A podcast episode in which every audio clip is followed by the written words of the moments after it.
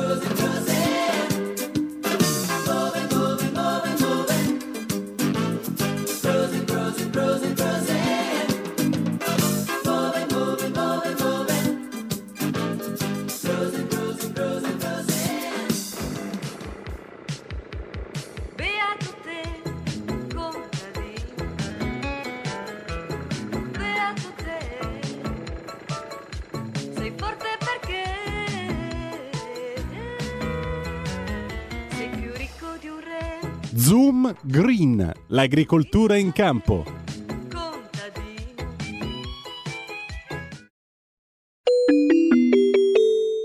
Qui Parlamento. Solo Puffin ti darà forza e grinta a volontà e con questo avete ascoltato... Grande citazione, grandissima citazione. Io voglio salutare Lorenzo Viviani, onorevole della Lega, componente della Commissione Agricoltura della Camera. Eh, la citazione era giusta perché naturalmente avete ascoltato la sigla del film Chi trova un amico trova un tesoro del 1981 con Bud Spencer e Terence Hill. Mentre io divento sempre più convinto del fatto che noi due dovremmo fare i cosplayer a carnevale di Bud e Terence, però ti devi fare biondo, Lorenzo, perché io... Eh, ma guarda, d'estate non ti preoccupare, se lo facciamo in quel di novembre magari eh, per eh, varie feste che ci sono si potrebbe benissimo perché divento praticamente biondo. No, grande passione che ci unisce eh, oltre l'agricoltura alla pesca certo. in, questa, in, questa, in, questa, trasmissione anche la passione per i film di Bud e di Tenens che sono stati, ci hanno accompagnato nella nostra giovinezza, possiamo dire. Hai voglia, Antonia. hai voglia, hai voglia, hai voglia, hai voglia. Senti, allora, noi ti vediamo in diretta in questo momento da Piazza sì, Ferrari a Genova. Ah, ti, ti, ti, ora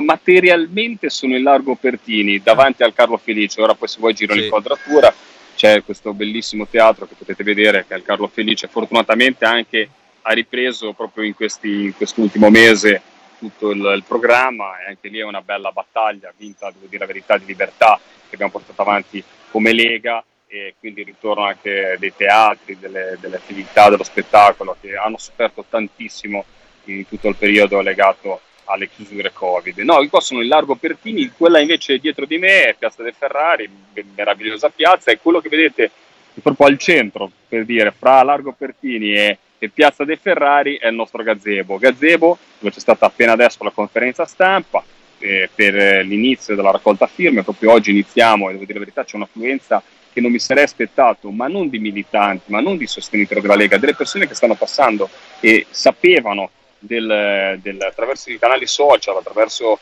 i vari comunicati che c'era il gazebo, che c'era il gazebo e si, sento un po' di ritorno Antonino e, e, si, eh, e, sono venuti a firmare, sono venuti a firmare, quindi è una bella soddisfazione vedere già una fila di persone che comunque vogliono testimoniare loro, la loro voglia di, di, di, portare a casa questi sei quesiti molto importanti per, di democrazia di libertà e di, fatemi dire, io dico anche eh, di, di, di, rinascita, perché è un modo anche per noi di ritornare nelle piazze, ma soprattutto un modo, la riforma della giustizia, per dare linfa nuova molte volte le imprese tendono a non investire anche nel nostro paese, ma gli stessi imprenditori italiani vivono con la paura di essere bloccati, quindi sia, noi siamo per le regole certe per tutti, ma nei tempi giusti eh, e vabbè, insomma ne parleremo, magari ne avrei già parlato tanto di questo, quindi non voglio tediarvi con tutto il discorso legato alla giustizia. Condivido, senti, ehm tu sei davanti al teatro appunto Carlo Felice, che come tu sai è il luogo dove è nata l'espressione fare la figura del cioccolataio. Allora, sì. questa settimana tu hai fatto fare la figura dei cioccolatai a tanti nell'Unione Europea. O mi sbaglio? Perché che cosa hai ottenuto alla Camera? Assolutamente, assolutamente sì. Abbiamo fatto una bella battaglia, devo dire, per la tracciabilità. Questa veramente è una battaglia lega ma battaglia Lega proprio di origine, di identità. Io mi ricordo di essere stato l'unico a parlare eh, del problema che, eh, insomma, quando è arrivata la tracciabilità per i prodotti ittici, tracciabilità sacrosanta e giusta, tracciabilità che difende il consumatore e il pescatore nel valorizzare il, propri, i propri, il frutto della propria fatica, quindi il pescato, mancava una, una cosa semplice, mancava la data di pesca. Come abbiamo detto molte volte all'interno delle frequenze di, sfruttando le, le frequenze di RPL, noi, noi, pescatori mettiamo tutte le informazioni nell'etichettatura, nelle bolle, nei documenti del pescato, mettiamo le informazioni che riguardano addirittura l'attrezzo con cui si pesca il, il prodotto ittico. Molte volte, ora lo dico sempre la solita frase, ma voi sapete e magari qualcuno ci risponderà dopo cos'è una rete a tremaglio, cos'è una rete a strascico, cos'è una rete a circuizione, cos'è un palangaro, cosa sono attrezzi da posta. Magari qualcuno di voi sì perché è appassionato, magari qualcuno di voi sì perché ha un amico pescatore o residente, magari in, della, in un paese costiero, quindi lo conosce perché magari è un amico, eh?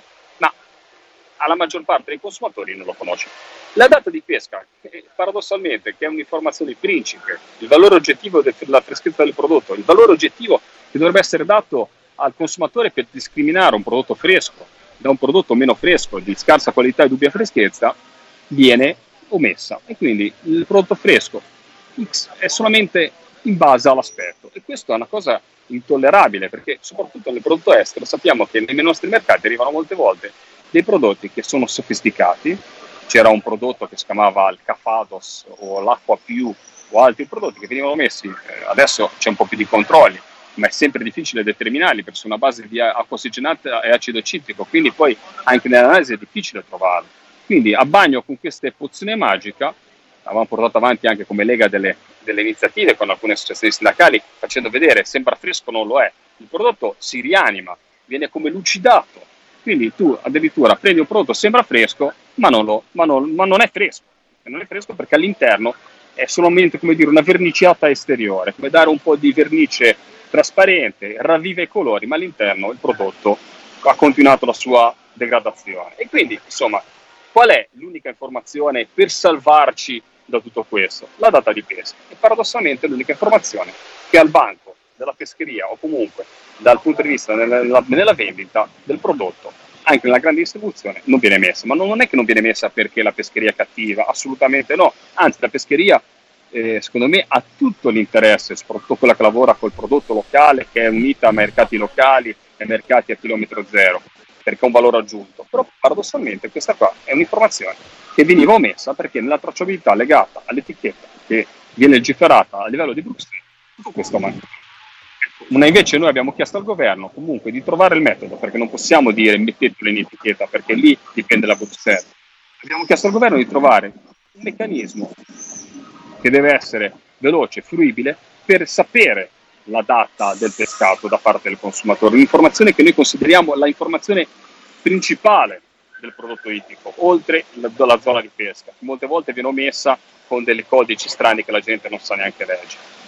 Quindi ecco, questa è una battaglia non solo per i consumatori, non solo per dare tutta la possibilità di determinare la, la freschezza del prodotto da parte del consumatore, ma serve a valorizzare il pescato locale. Ricordiamoci sempre che con 8.000 km di coste il valore vero del pescato italiano non è che è più buono perché viene pescato in Italia, sì, è più buono perché è fresco, è più buono perché arriva subito sui mercati, arriva perché c'è la possibilità, fra parentesi, eh, anche per una regione più lontana dal mare, prendiamo la Val d'Aosta, ecco, in Val d'Aosta arrivano le acciughe del Mar Ligure in maniera giornaliera, però se vogliamo mangiare le acciughe liguri, se volete mangiare le acciughe del Golfo di Biscaglia, arrivano dopo due o tre giorni. Questo deve essere segnalato, perché hanno un valore diverso, hanno una freschezza diversa.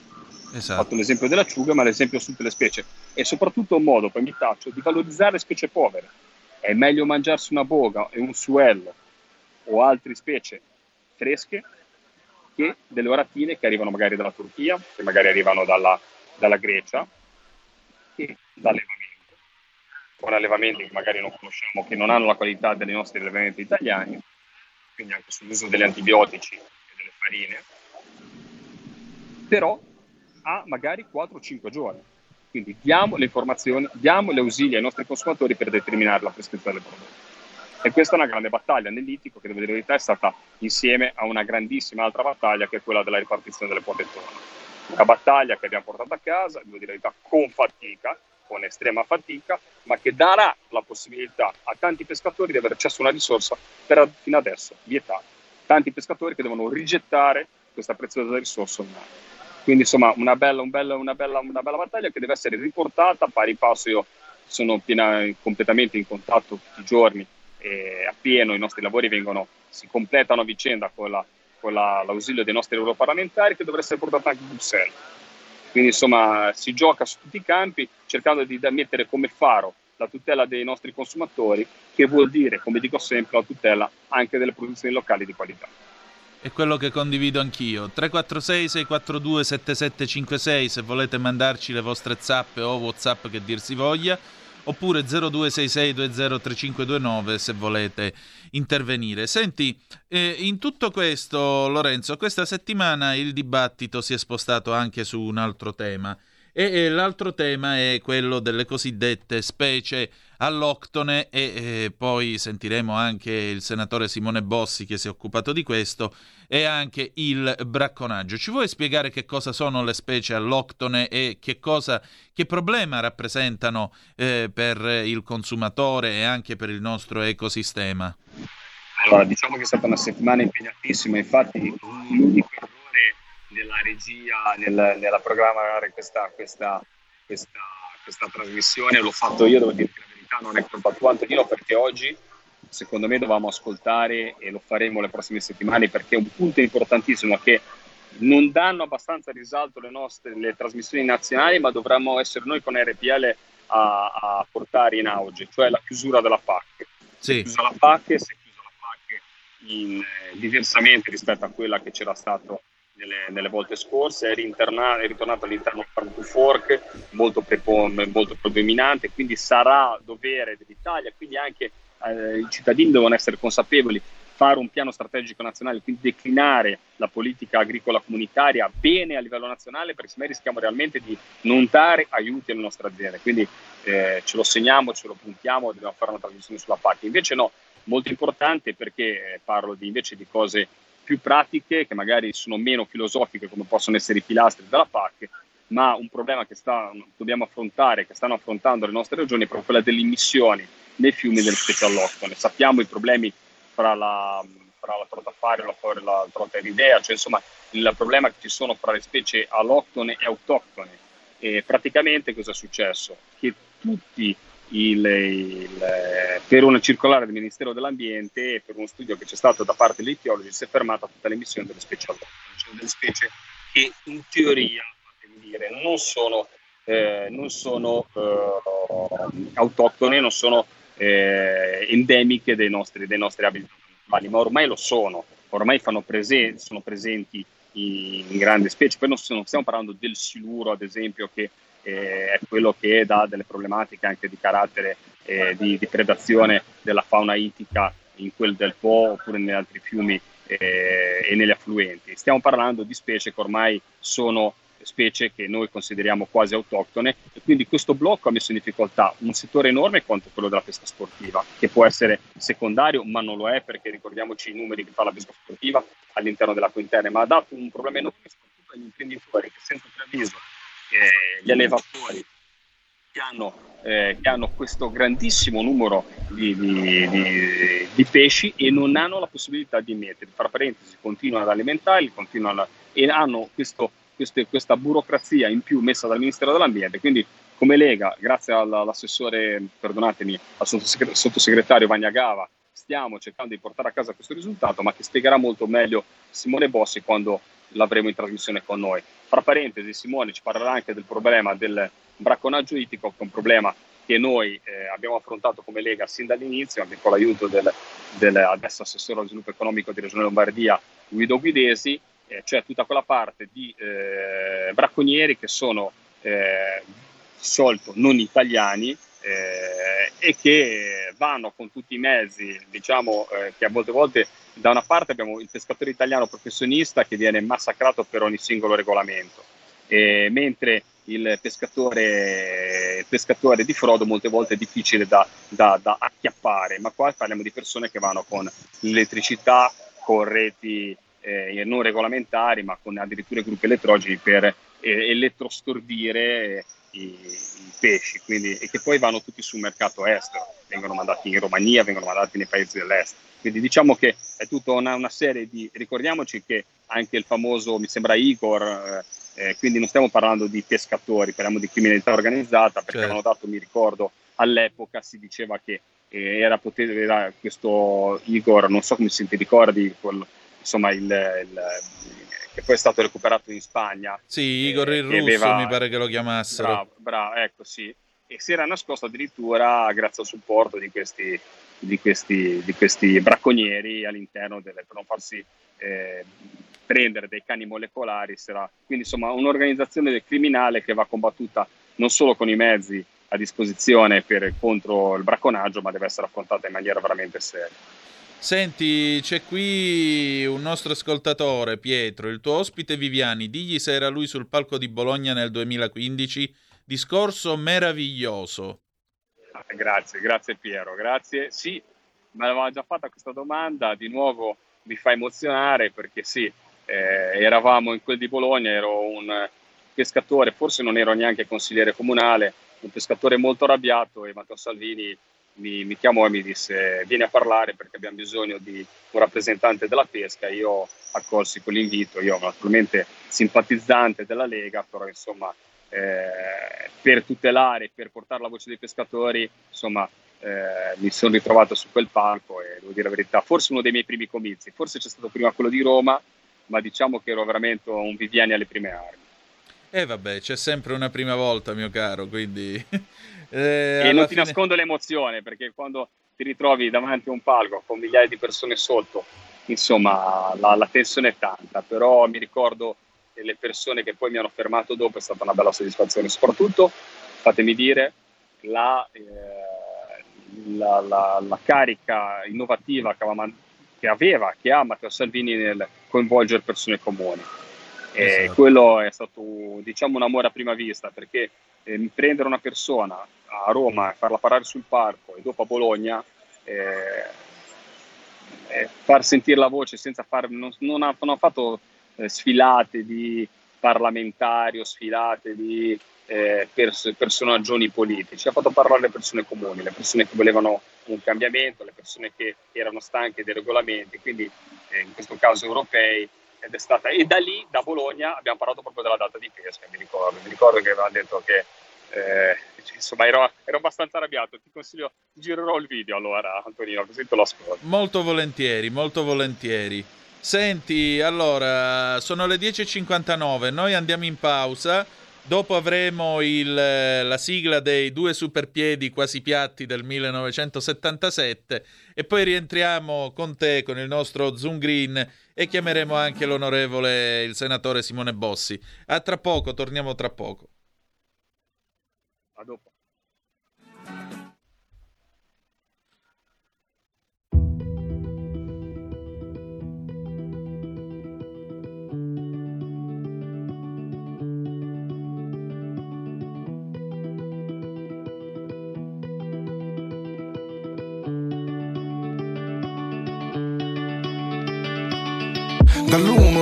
Diesel alla business A rincorrere i miei sogni al fitness Viziato principino prima Mi sentivo un principe col princeps Un altro ricco con la depre I ricchi prima erano prede Ti sporgi solo per vedere Ma la verità è sempre crudele il futuro appartiene a chi fa squadra. Le radio italiane si uniscono per giocare la partita da protagoniste. Nasce l'app Radio Player Italia. 140 stazioni in una sola rete. Scegli la tua preferita e ascolta il suono perfetto del digitale. Gratis, senza registrazione, senza interruzioni, compatibile con tutti i device. Le notizie, la compagnia, la musica scelta da chi la ama, la conosce e la vive. Scarica Radio Player Italia. Il futuro batte con la radio nel cuore.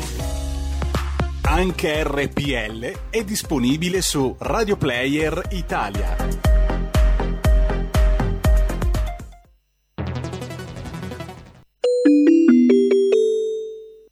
2 per 1000 alla Lega. Sostieni la Lega con la tua firma.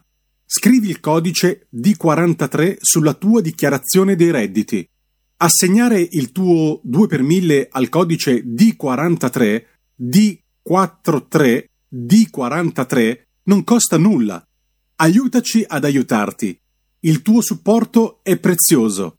Ricorda, D43 per il tuo 2 per 1000 alla Lega di Salvini. Stai ascoltando RPL. La tua voce libera, senza filtri né censura. La tua radio.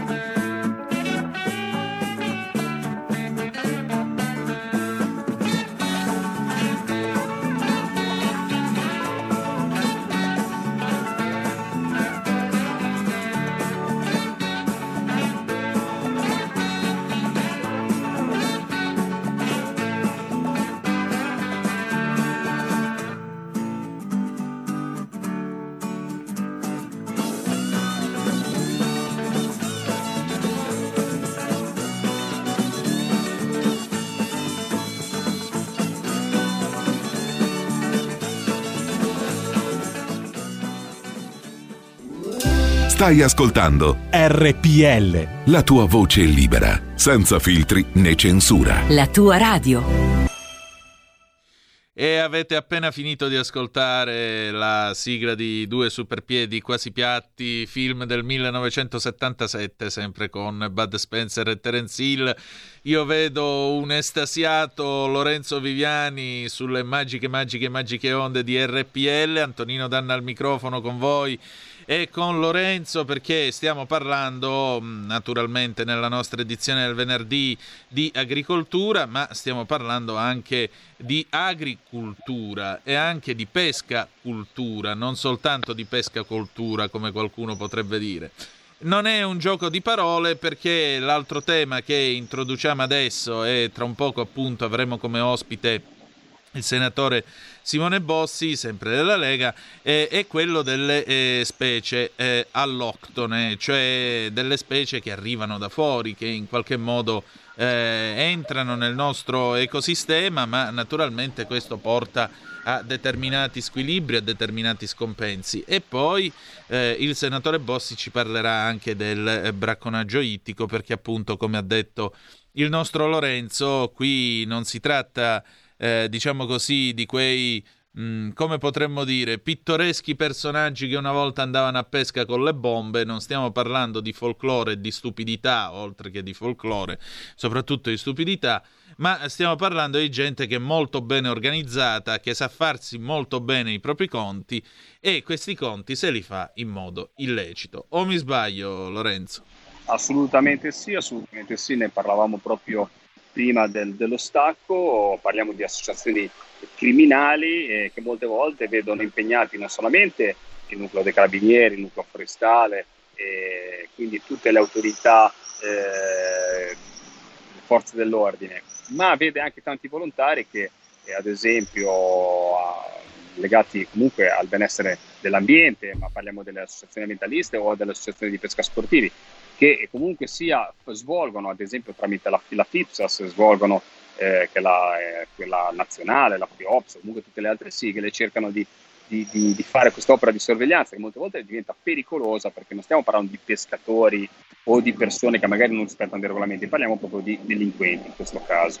E invece no, sulla parte del special law ce ne spiegherà bene Simone Bossi perché ha detto una cosa giustissima, molte, è molto eh, importante stare attenti alle special doctor abbiamo visto i disastri che ci sono stati, soprattutto in quel del Mediterraneo col trasporto delle specie, eh, vediamo il granchio blu, adesso sta arrivando, io lo, me lo ricordo il granchio blu, blu eh, perché girando il mondo, nelle acque australiane, insomma, li trovi dappertutto, nelle lagune, ecco, la, la, la, particolarità di questo granchio è che adesso sta arrivando nel Mediterraneo, quindi insomma può creare degli scompensi e dei problemi reali al nostro habitat naturale, come ad esempio hanno fatto anche delle piccole meduse solamente all'interno del Mar Nero attraverso le acque di sentina delle imbarcazioni. Qua però parliamo di un'altra situazione, di una specie che ormai è diventata autoctona e che dove c'è ormai da anni un, un, un, un lavoro fatto da, i, dagli elevatori e quindi ci ritroviamo in un cul-de-sac prettamente all'italiana, cioè dove da, dalla mattina alla sera decidi di inventarti un regolamento bloccando un'industria. Quindi bene la scienza, bene valutare l'impatto ambientale, bene valutare i pro e i contro della situazione, ma non dobbiamo mettere in difficoltà dalla sera alla mattina degli imprenditori che naturalmente hanno, svolgono questo ruolo. Ricordiamoci che per, eh, per fare un pesce comunque di certe dimensioni ci vuole il tempo. Io ti parlo adesso non so molto bene per quanto riguarda gli allevamenti ittici all'interno delle, delle, delle emissioni all'interno delle, dei fiumi e dei correnti d'acqua, ma parliamo solamente di quello in mare. Ci vogliono mesi e mesi, stagione per stagione, quando si perde, come si può dire, il raccolto, come si potrebbe parlare in agricoltura, perché comunque si allevano, comunque la, insomma, quello di un anno diventa molto difficile riuscire, perché si allevano eh, vasche che devono andare naturalmente a coprire i fabbisogni di mesi diversi. Quindi ecco, certo. ecco, realmente la mancata programmazione di questo paese che ricade sempre sul mondo delle imprese è qualcosa di, di catastrofico. Senti, abbiamo una telefonata all'immenso Manzoni in linea per noi e poi dopo abbiamo il senatore Bossi. Manzoni, avanti, pronto? Eh, pronto, buongiorno, immenso, mi illumino l'immenso. Meno male. Allora, mm.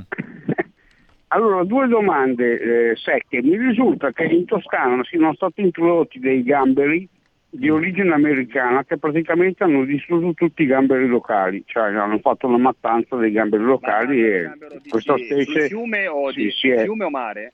Fiume o mare? Eh sì, Eh, non mi ricordo se era fiume o mare, comunque allora sulle coste della. Toscana. Ecco, beh, questi qua hanno fatto la stessa, la stessa fine dei siluri che hanno ammazzato tutti i pesci che c'erano nel po'. Seconda domanda che non riguarda la pesca. Il famoso Transalp, il tunnel più lungo, de- più lungo d'Europa, più lungo del mondo, che doveva collegare mh, il nord Europa con il porto di, boh, mi sembra Savona se non sbaglio, che fine ha fatto? Perché si è fermato, gli svizzeri hanno finito e poi adesso quel, quel coso lì che fine fa? Cioè rimane lì come, come- come un morto. La, la sua funzione non Ok, ce l'ha più, vai. non ha collegato nessun Allora- porto italiano. Saluto, buongiorno. Ciao. Ciao Manzoni, ciao, ti rispondo velocemente. Sul Transalpa adesso io non, non sono esperto in infrastrutture e trasporti, ma sono ligure. Qua noi abbiamo il terzo valico, che sarà quello che potrà sicuramente dare nuovo sfogo al porto di Genova, ricordiamoci uno- il, il più importante, fatemi dire, ma uno dei più importanti porti italiani e, e che deve andare in competizione e riuscire ad avere la logistica dei porti europei. Quindi noi abbiamo- avremo il terzo valico eh, il completamento, quindi tutta una serie di passaggi che permetteranno lo sviluppo delle aree portuali liguri, ma non solo, perché poi ci sarà la Tibre, darà la possibilità comunque sia di, abbiamo la Pontremolese. Ora sul Transalp devo chiedere e poi ti farò sapere Manzoni, così insomma ti posso dare anche una risposta più No, dettagliata. la Per risposta te la riguarda- posso dare io, guarda. Allora, Ok, intanto vai. non si chiama Transalp perché quella è una motocicletta, ma è l'Alp Ok, Transit, è la- il progetto Alp Transit che peraltro è, diciamo, eh, l'equivalente moltiplicato per 10 di quella che è la Torino-Lione, con la differenza che mentre in Svizzera eh, queste opere sono benedette dalla gente eh, che peraltro ha votato con percentuali bulgare eh, il, il progetto di spostare appunto le merci dalla strada alla rotaia, mentre eh, in Piemonte succede quello che succede, l'Alp Transit al momento è in eh, corso di completamento. Ma la sua vera ragione d'essere, naturalmente, non sarà soltanto nell'accorciare il percorso con eh, i treni ad assetto variabile tra eh, la, la- la Svizzera e Milano Centrale.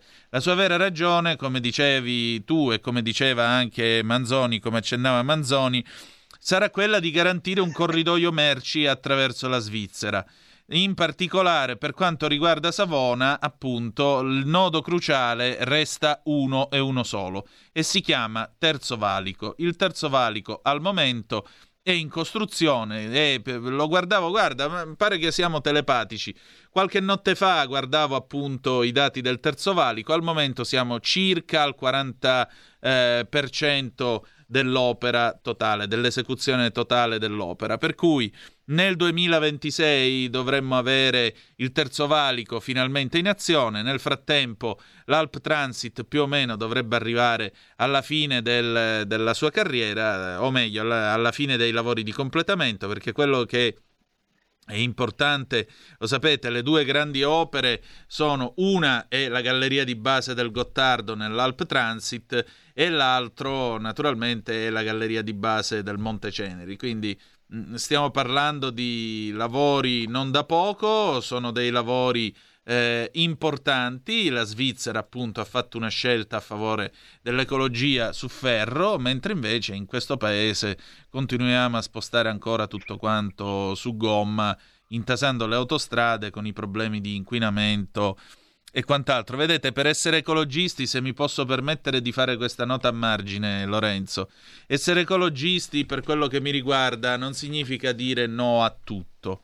Essere ecologisti significa utilizzare nel modo più intelligente e meno dannoso per l'ambiente sia le tecnologie già presenti che svilupparne di nuove.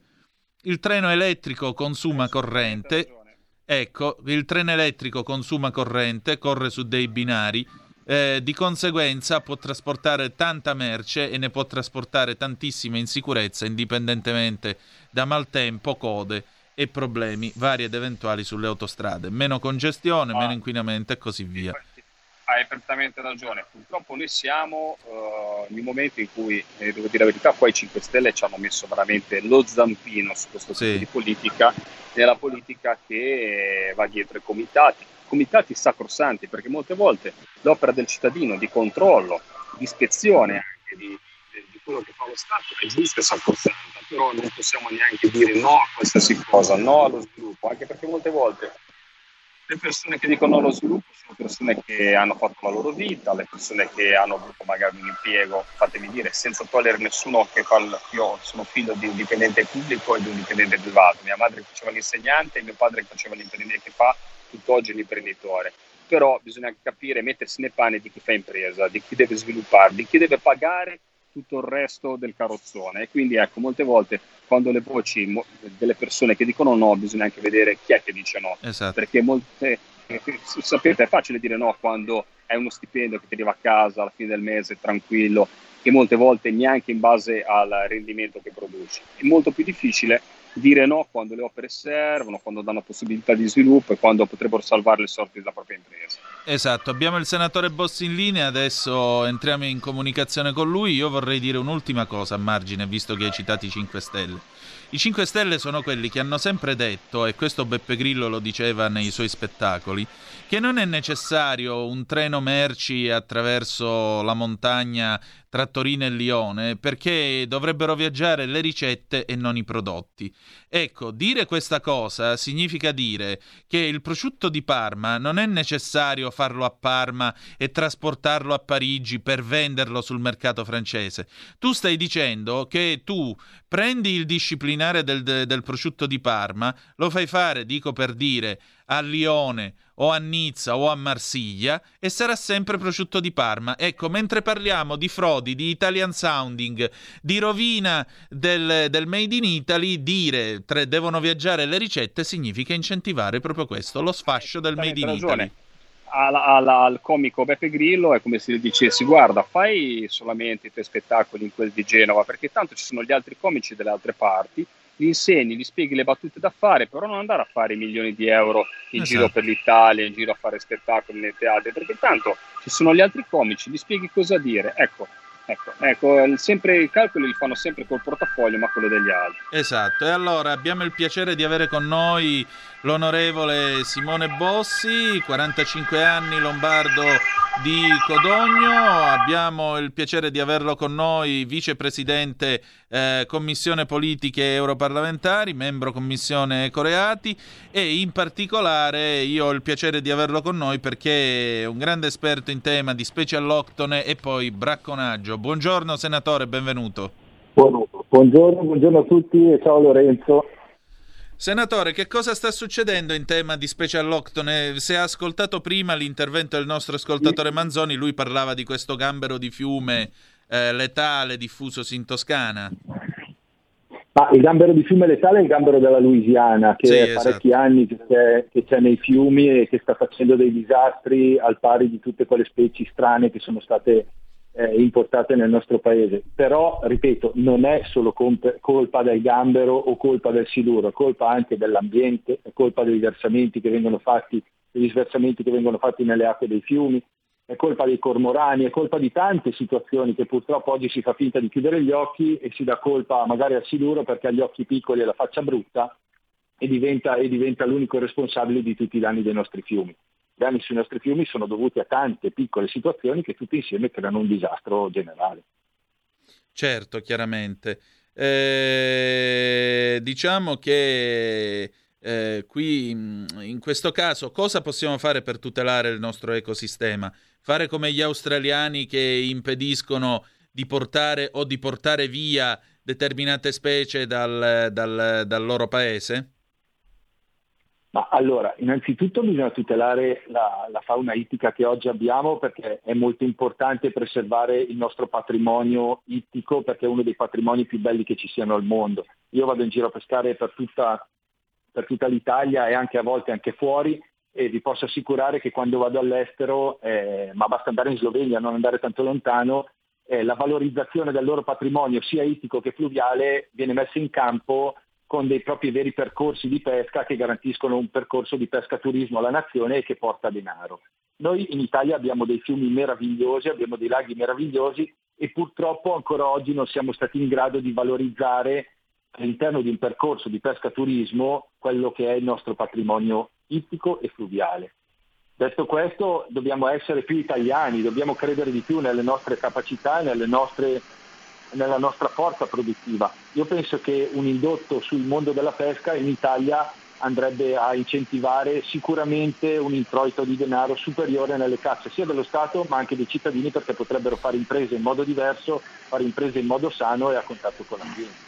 Certo, chiaramente. Assolutamente Simone, se posso aggiungere una cosa Antonino, è proprio questa la differenza e l'approccio pragmatico che manca in questo momento. Noi subiamo, come ne abbiamo parlato molto, in eh tantissime puntate di RPL, il fatto che di avere delle specie alloctone, delle specie esotiche che arrivano nel nostro paese che massacrano le nostre culture agricole e distruggono i nostri corsi d'acqua o ad esempio, come dicevamo prima, in mare, adesso il granchio blu, però ci inventiamo di mettere in difficoltà adesso il, e questo è l'argomento fulcro poi per, per cui ti abbiamo insomma eh, sollecitato in trasmissione Simone, mettiamo in difficoltà delle imprese che invece fanno, fanno una cosa che si fa ormai da anni e che era all'interno di una programmazione sia regionale che ministeriale. Ecco, spiegaci un attimo questa cosa qua Simone. Sì, eh, oggi ci troviamo in una situazione paradossale perché eh, ad esempio, io faccio l'esempio della Lombardia perché la conosco molto bene, perché è la mia regione. In Lombardia ci sono 1500 aziende che eh, producono, eh, che fanno attività di crescita ittica all'interno delle loro, all'interno delle loro eh, produzioni. Cosa succede? Vengono fatti dei ripopolamenti attraverso dei piani programmati durante l'anno e poi vengono fatte le famose immissioni o remissioni all'interno dei fiumi e dei laghi. Cosa succede? Perché si fa questo? Si fa questo perché, perché negli anni purtroppo le specie autoctone, scusate, come la trota marmorata, non sono più in grado di riprodursi e in grado di mantenere quello che è un ecosistema corretto. Quindi si, di, si cercava di incentivare mettendo, immettendo all'interno dei fiumi o dei laghi determinate specie per mantenere un equilibrio. Vi spiego con, con un esempio pratico così capite. Il cormorano, il cormorano, sul lago di Garda sono stati censiti circa 5.000 cormorani. I cormorani mangiano circa 10 quintali 10, eh, di pe- 10 kg di pesce al giorno cada uno, moltiplichiamoli per 5.000 e capiamo quanto pesce al giorno esce dal lago di Garda. Quindi se non viene fatto un lavoro di reimissione all'interno stessa, dello stesso lago, il pesce pian piano viene a mancare per, per determinati fattori. Quindi negli anni le regioni facevano questi piani per poter mantenere un percorso che restava stabile nella sua produttività. Purtroppo da quest'anno è stato vietato questo percorso, ma non vietato attraverso una riprogrammazione, vietato dalla sera alla mattina, perché il Ministero dice da oggi in poi non potete più andare, care regioni, non potete più andare in deroga nella eh, remissione delle specie all'octone all'interno dei laghi e dei fiumi, ma bensì dovete chiedere di volta in volta a noi se possiamo darvi la disponibilità a rimettere determinate specie. Il risultato qual è? Il risultato è che in Lombardia 1500 aziende si sono trovate impossibilitate a reimmettere all'interno dei fiumi i loro pesci. Ovviamente questi pesci erano stati cresciuti all'interno dei bacini per essere poi rimessi quindi con dei costi e abbiamo bloccato completamente queste attività che si trovano con i bacini pieni, l'impossibilità di, essere, di poterli reimmettere all'interno dei fiumi e dei laghi e ci troviamo i fiumi e i laghi svuotati dal loro pesce. Quindi direi che a livello, eh, a livello di logica non è stato un buon lavoro non è stata una buona, una buona cosa fatta dal Ministero, però purtroppo abbiamo noi come Lega, io sia io che Lorenzo, abbiamo provato a cercare di interagire col Ministero, abbiamo presentato delle interrogazioni, abbiamo fatto degli interventi in aula, però purtroppo il Ministero sta andando dritto verso la sua, verso la sua finalità che è quella di non rimettere più quelle specie.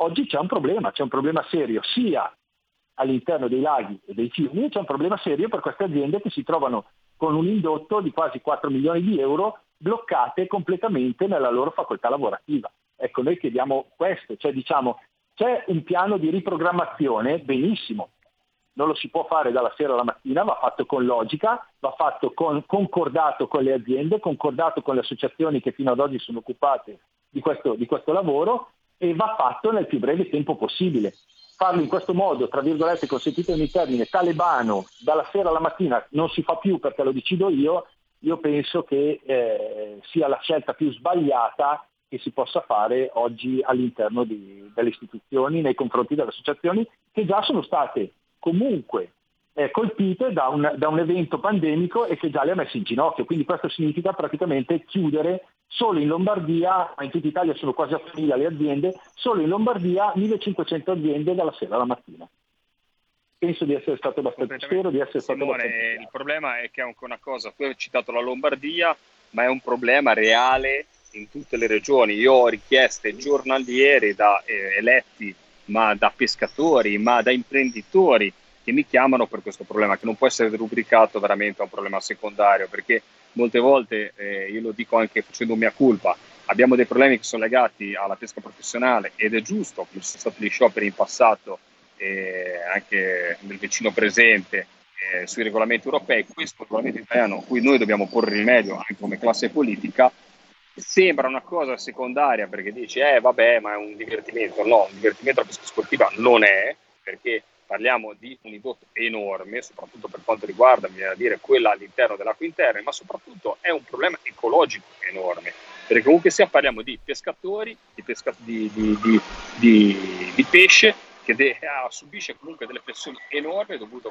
dire, a degli impatti ambientali che non vengono considerati, come ad esempio i cormorani. I cormorani che sono un problema, a me piace tantissimo il cormorano, eh, l'ho fotografato più di una volta, è un, è un uccello che devo dire la verità, eh, ha di quelle, però sul lato pragmatico e non sul lato romantico crea dei danni sia agli allevamenti ittici ma sia all'interno dei nostri laghi e nei corsi d'acqua enormi in questo momento.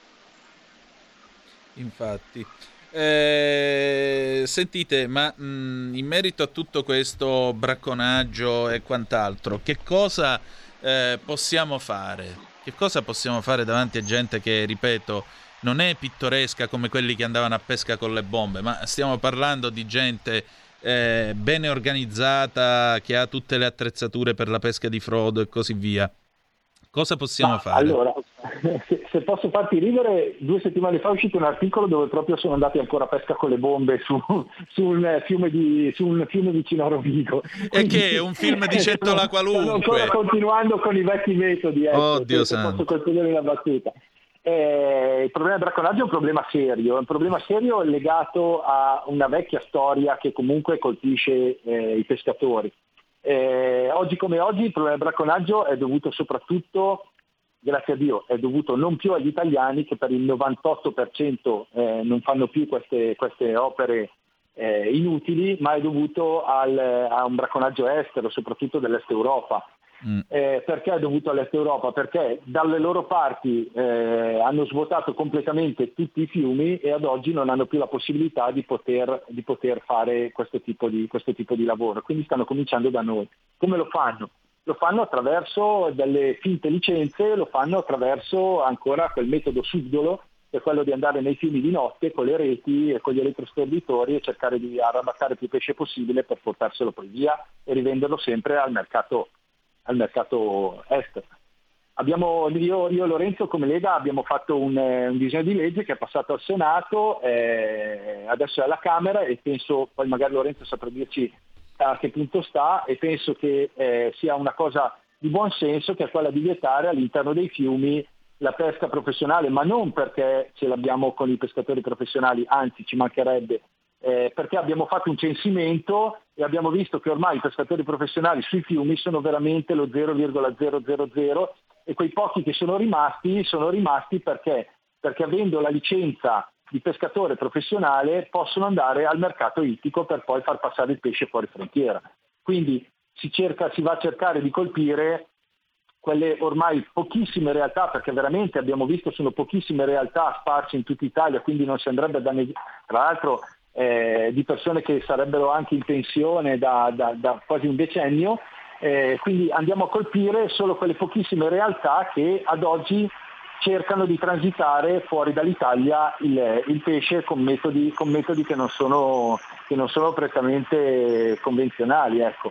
Quindi in questo modo noi abbiamo cercato di dare una risposta a questo grave problema prima che ci scappi il morto, perché io vedo le, vedo tutte le rassegne stampa che mi arrivano dal mondo della pesca e vi posso assicurare che i volontari, che sono guardie e volontari di pesca, tutte le sere escono sui fiumi per cercare di fermare questa gente che eh, con pistole, eccetera, eccetera, coltelli, maceti va a fare poi eh, queste, queste operazioni. Non è un bel mondo quello lì, quindi vogliamo fermarlo prima che succeda qualcosa di brutto e poi anche per tutelare comunque quella che è la pesca all'interno dei fiumi.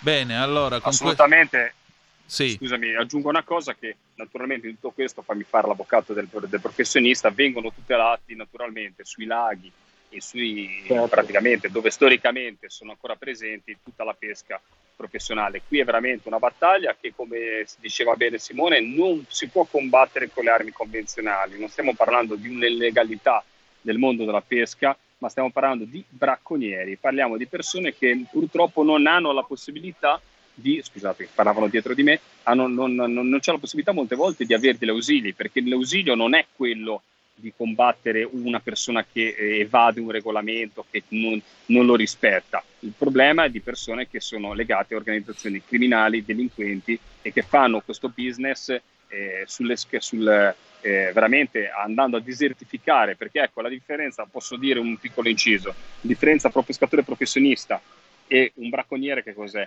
Il bracconiere fa tabula rasa non pensando che quel lavoro lì possa dare eh, comunque futuro ai propri figli.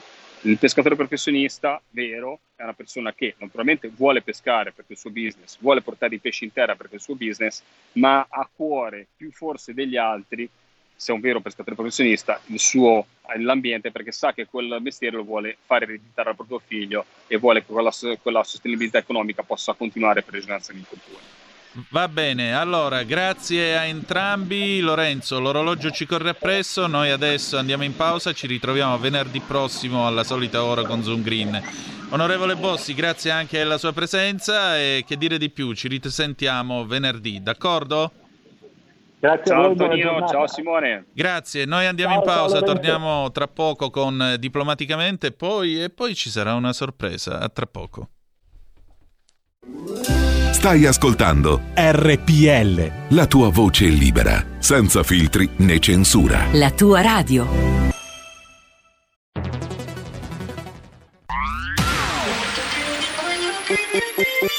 Suono così non l'hai mai sentito, baby. Da Plus molto più di quello che credevi. Programmi, musica, multimedialità da Plus suono nuovo di alta qualità. Digital Radio, il suono perfetto. Dub Plus.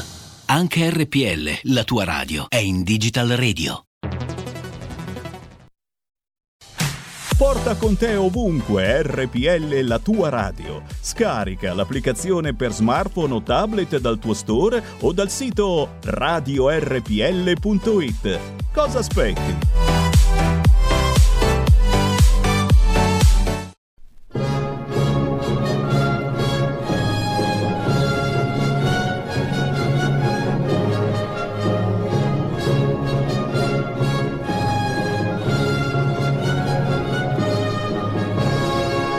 Diplomaticamente, la politica estera.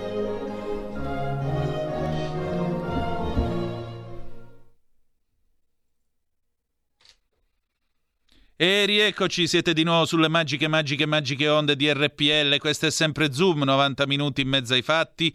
Io sono Antonino Danna e naturalmente, come questo venerdì, come ogni venerdì, abbiamo con noi l'onorevole Paolo Formentini, vicepresidente della eh, Commissione Affari Esteri della Camera dei Deputati. Paolo, buongiorno. Buongiorno a voi, collegato dalla segreteria provinciale di Brescia, conferenza stampa sul referendum in corso, ma mi sono staccato un attimo. Dai, eh, abbiamo dieci minuti e io naturalmente ti porto subito a Pechino per questi cento anni del Partito Comunista Cinese, eh, cento anni al termine dei quali, festeggiati con cento colpi di cannone, un discorso molto bellicoso di Xi Jinping. Molto davvero, molto eh, ha di fatto dichiarato per l'ennesima volta guerra a Taiwan, ha detto che eh, queste spinte indipendentiste di Taiwan saranno soffocate e Taiwan sarà riannessa alla Cina. Eh, ricordiamo che Taiwan è uno Stato indipendente, uno Stato che nacque quando eh, tutti coloro che fuggivano dal comunismo, appunto, e tutti ovviamente cittadini cinesi, eh, i vertici dell'esercito, si rifugiarono sull'isola per appunto scappare da quella catastrofe che è il comunismo. È oggi uno Stato florido, leader nel mondo per la produzione di microchip, quindi anche strategico ed è uno Stato che ogni giorno dialoga con gli Stati Uniti d'America che sono a baluardo, a difesa dell'indipendenza e della libertà di Taiwan.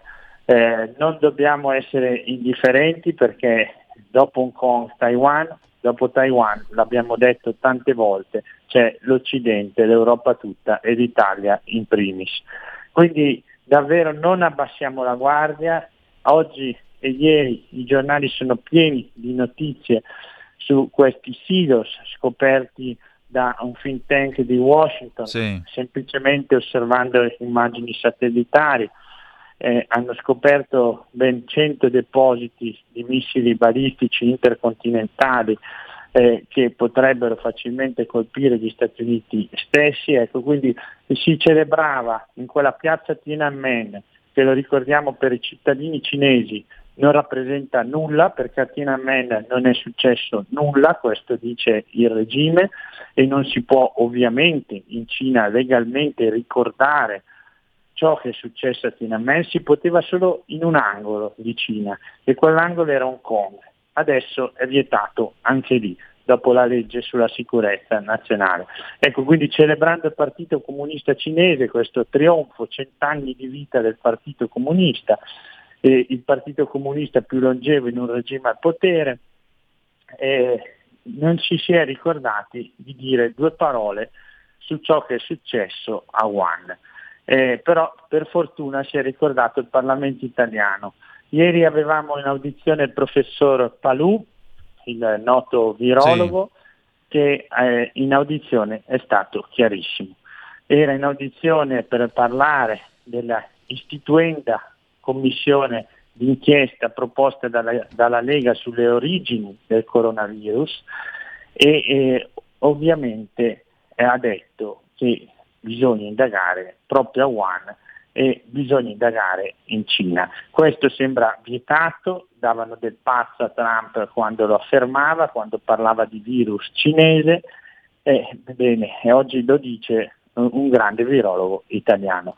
Ma non si è limitato a dire questo, ha dato dei riscontri fattuali e ha anche invitato il Parlamento a esercitare il proprio ruolo politico, quel ruolo che tanti vorrebbero invece non esercitasse, perché ci ha detto anche con il vostro impegno, anche con una commissione che tenga vigili le coscienze dei cittadini italiani, che indaghi anche in seduta segreta, come può fare una commissione d'inchiesta e non possiamo fare in commissione parlamentare.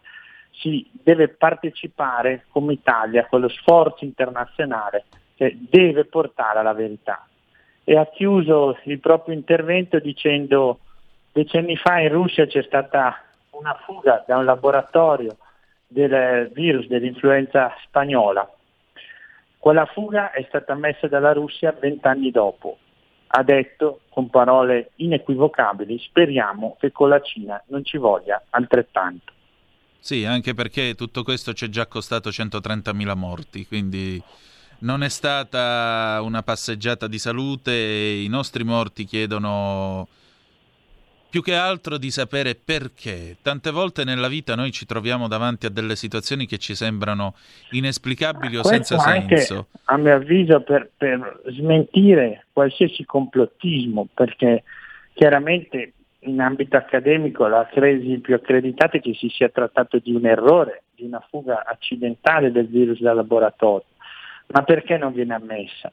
Perché questo ovviamente aprirebbe la strada a richieste di danni per cifre immaginabili da parte di tutto il mondo nei confronti della Cina, ma ancora di più minerebbe quell'immagine della Cina buona, la Cina che non attacca nessuno, come ha rivendicato Xi Jinping, quella Cina amica di tutti, quella Cina che vuole il bene del mondo e appunto per questo si candida a governare il mondo.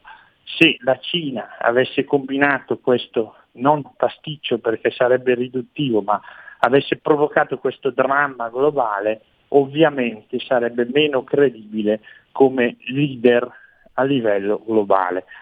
Però bisogna tenere alta la guardia, lo ribadisco con tutte le forze perché non c'è solo la minaccia a Taiwan, c'è la conquista delle organizzazioni multilaterali, l'organizzazione che doveva per prima denunciare, proclamare eh, l'inizio della pandemia, ovvero l'OMS, abbiamo visto che probabilmente, eh, ce lo dicano fior di inchieste giornalistiche, lo ha fatto con grave ritardo.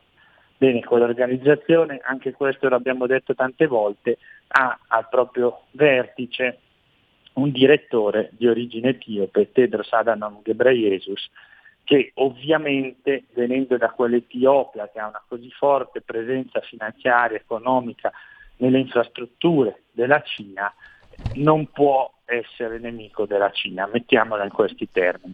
Mettiamola in, termini, mettiamola in termini partenopei. Acquaiolo, l'acqua è fresca, sì, è come la neve. Ecco, eh, e, quindi, e quindi questo è il simbolo della colonizzazione del multilateralismo, ovvero di quelle organizzazioni internazionali che noi, l'Occidente, abbiamo creato per difendere lo Stato di diritto, per difendere le libertà, eh, per promuovere il libero mercato, ecco, questo, questo sistema è sotto attacco nel silenzio generale e la Cina continua a guadagnare posizioni. L'ONU stessa non si esprime con chiarezza su ciò che avviene nello Xinjiang, per esempio agli Uiguri.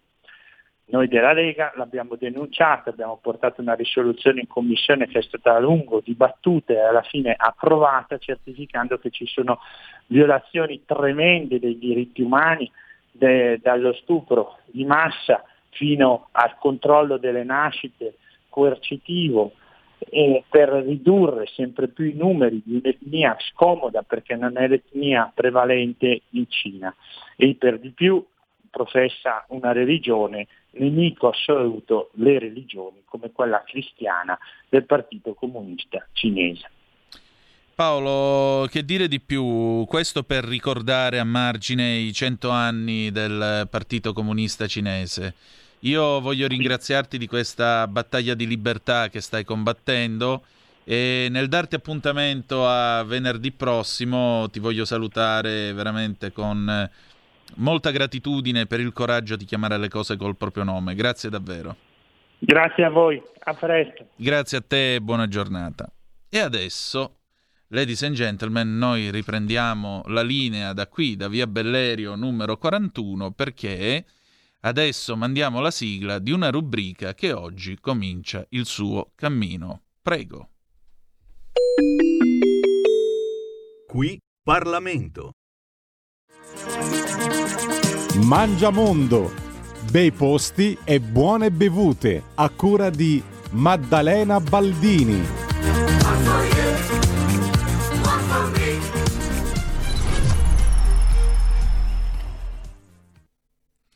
E allora potete vedere su radiorpl.it, sulla nostra pagina Facebook, sul nostro canale YouTube eh, una nuova presenza. Eh, buongiorno, ve la vado a eh, presentare perché oggi peraltro è pure il suo battesimo radiofonico.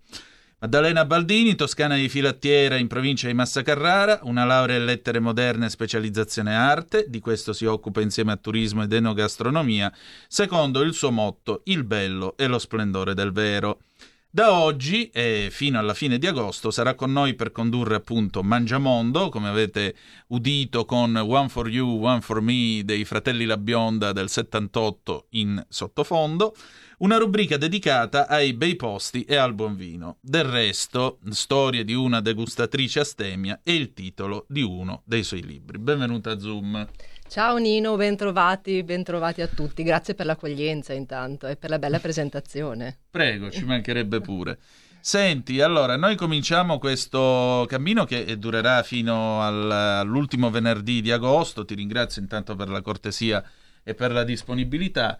E andremo a vedere bei posti dove si mangia anche bene, presumo. Assolutamente, facciamo una bella panoramica della nostra Italia, no? Visto che in un momento così anche complicato è sempre bene pensare ai nostri bei territori e poi soprattutto alle eccellenze che troviamo, perché Nino, come sai meglio di me, insomma, in ogni paese, in ogni piccola località c'è sempre qualche cosa da scoprire di buono da mangiare, di buono da bere e di bello da vedere. Quindi diamo qualche chicca, insomma, in, qualche, in questi minuti diamo qualche chicca particolare. Ecco, e cominciamo infatti con una chicca che è la Costa dei Trabocchi in Abruzzo, infatti, un posto che ti è molto caro peraltro. Un posto meraviglioso, un posto che mi è molto caro perché ho avuto il piacere di andare a visitarlo mh, mm, parecchie volte, ho lavorato in Abruzzo e vi posso garantire che è un pezzo di Adriatico eccezionale. Siamo più o meno dalla provincia di Chieti sino al nord della Puglia e si chiama Costa dei Trabocchi perché guardandolo, passando in macchina o magari per chi ha la fortuna di guardarlo dall'alto,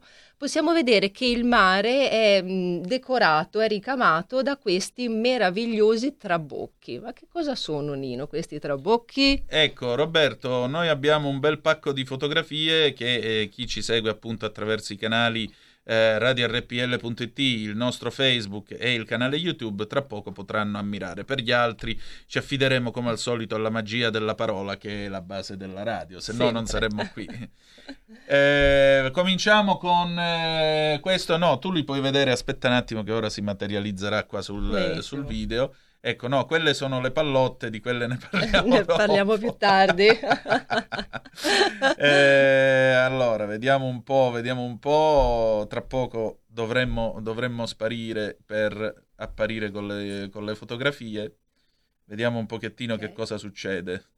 Tanto posso anticipare sì. nel dire che questi trabocchi sono delle grandi palafitte mm. che sono collegate ter- alla terraferma da una, una passerella, un, un, ponte, chiamiamolo così, e sono veramente affascinanti perché un tempo venivano utilizzate per pescare erano mm, strutturati in modo che avessero dei grandi bracci con le reti e oggi si sono trasformati in magnifici ristoranti. Quindi chi ha il piacere di fare sosta sulla costa dei Trabocchi avrà anche il piacere di mangiare in queste strutture fantastiche dove sembra di essere sospesi proprio tra mare e cielo. Quindi tra quelli più famosi dove la cucina è veramente al top abbiamo il Trabocco Punta Cavalluccio che si chiama così proprio perché recupera il nome dalla località. È questo che stiamo vedendo? Uno di questi, sì. E la località un tempo era piena di cavallucci marini. Ah. Quindi hanno tenuto il, il nome e lì possiamo trovare veramente pesce freschissimo.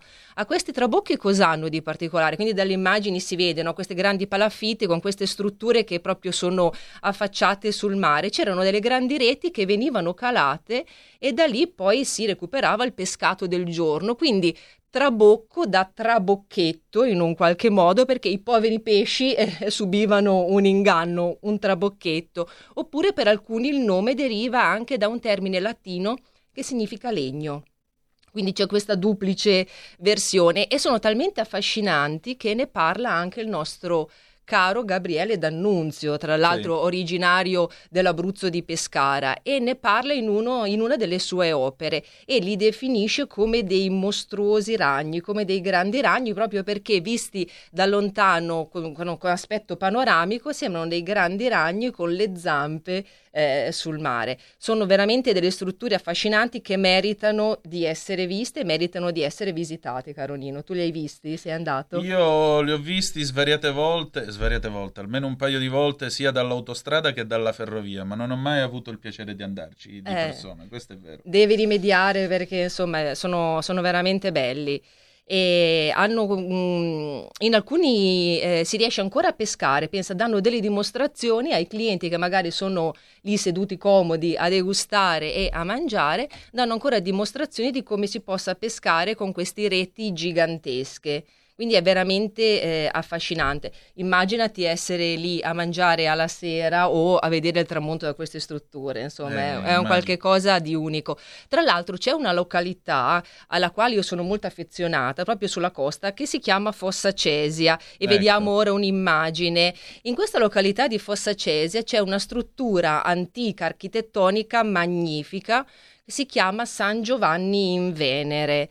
Perché si chiama San Giovanni in Venere? Perché questa mh, posizione panoramica era talmente bella che un tempo lì sorgeva un tempio dedicato alla dea Venere.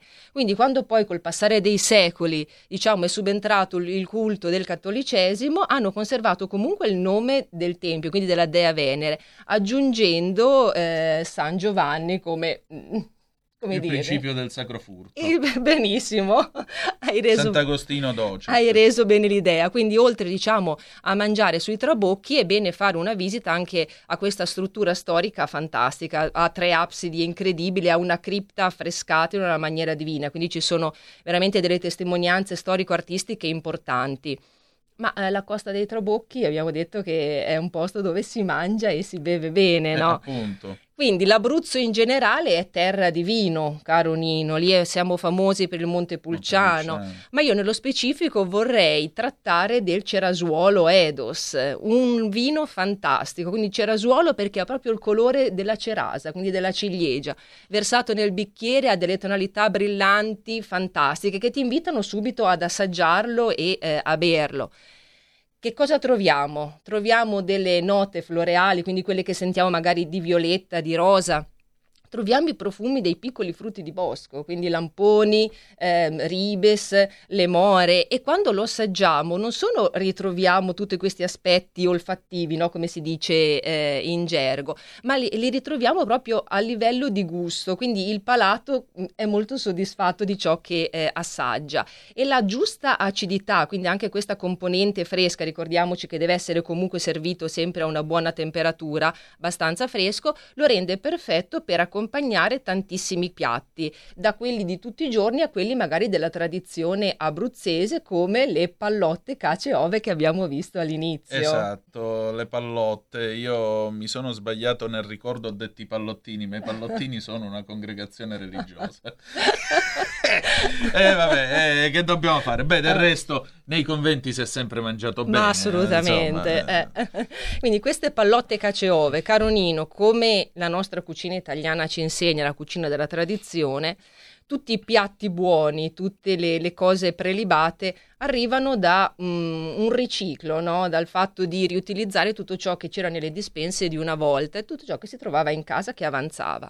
E anche per le pallotte cace e ove troviamo il pane raffermo, troviamo quelli che un tempo erano gli avanzi di formaggio, le uova, quindi si faceva, si fa questo fantastico impasto, si dà la forma delle polpette, vengono fritte e poi vengono ripassate nel pomodoro. Quindi Evviva. eh, Nino, è, è una goduria assoluta, perciò tutti Evviva, costa io- della- sulla costa dei Trabocchi a mangiare pallotte cace e ove e eh, a bere il cerrasuolo Edos. Direi bene, anche perché vinum bonum letificat corominis, diceva il buon Cicerone, o mi sbaglio? È giusto, è giusto, ti ricordi bene. Ah, meno male, eh, allora si vede che il vino ancora non mi ha offuscato, mi fa andare a zig zag. Bene. Eh, Maddalena, senti, c'è un posto in particolare che è legato, diciamo, che porti nel cuore dell'Abruzzo che tutti secondo te dovrebbero vedere? Allora, l'Abruzzo io lo adoro a 360 gradi, è una terra ricca da tutti i punti di vista. Posso anche suggerire di fare un giro del percorso degli eremi, un- un'altra parte eh, dell'Abruzzo che ho, ho amato particolarmente e vi do anche un'altra chicca, se me lo concedi. Vai. In Abruzzo c'è un paese che si chiama la Patria dei Cuochi, perché hanno una, tradu- una tradizione secolare dove all'incirca dal 1600 in tutte le famiglie ci sono dei cuochi che vanno in giro per il mondo a far conoscere le tradizioni del territorio e le tradizioni italiane. Si Ah, chiama Villa Santa Maria. in Campania, che invece è la patria dei pizzaioli. Benissimo, Eh. quindi questo l'Abruzzo merita veramente terra di montagna, terra di mare, terra di buoni vini, di buona cucina, terra di vacanza, quindi Insomma, manca solo che ci andiamo. Buono a sapersi. Allora, grazie di questa, per questa prima puntata Grazie, inaugurale. grazie Settimana prossima, allora, ci aspettiamo un'altra bella sorpresa Certo. dalla nostra degustatrice Astemia. e adesso ci avviamo alla parte finale perché è spuntata in studio l'affascinante Malika Zambelli. Buongiorno. Ecco, Malika è nel privé dello studio, tra poco la potrete vedere eh, sempre sui nostri canali. Malika, senti, che cosa c'è di, di bello oggi a Talk Stai Karma alle 12.05?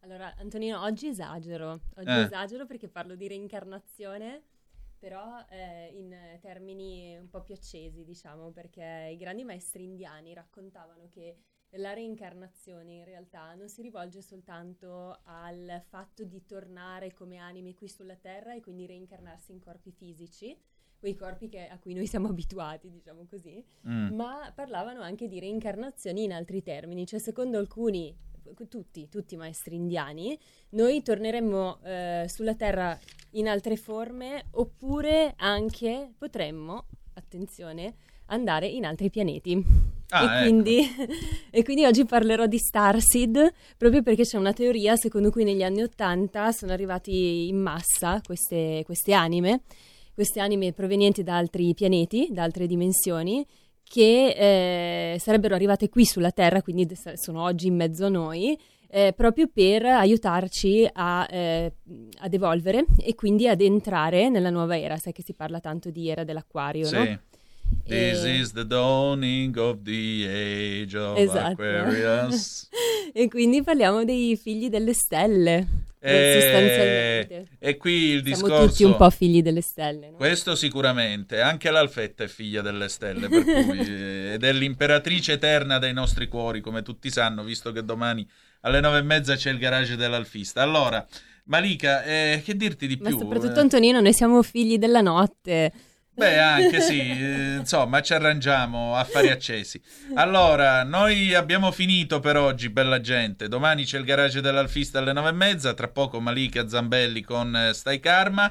Eh, se volete ci ritroviamo lunedì alle 10.35 trattabili sulle magiche, magiche, magiche onde di RPL con Zoom. La canzone d'amore con cui ci lasciamo dopo la sigla è Claudio Baglioni, Strada Facendo del 1981. Grazie di essere stati con noi e ricordate che The Best is yet to come, il meglio deve ancora venire. Vi hanno parlato Maddalena Baldini, Malika Zambelli e Antonino Danna. Buongiorno. Avete ascoltato Zoom, 90 minuti in mezzo ai fatti.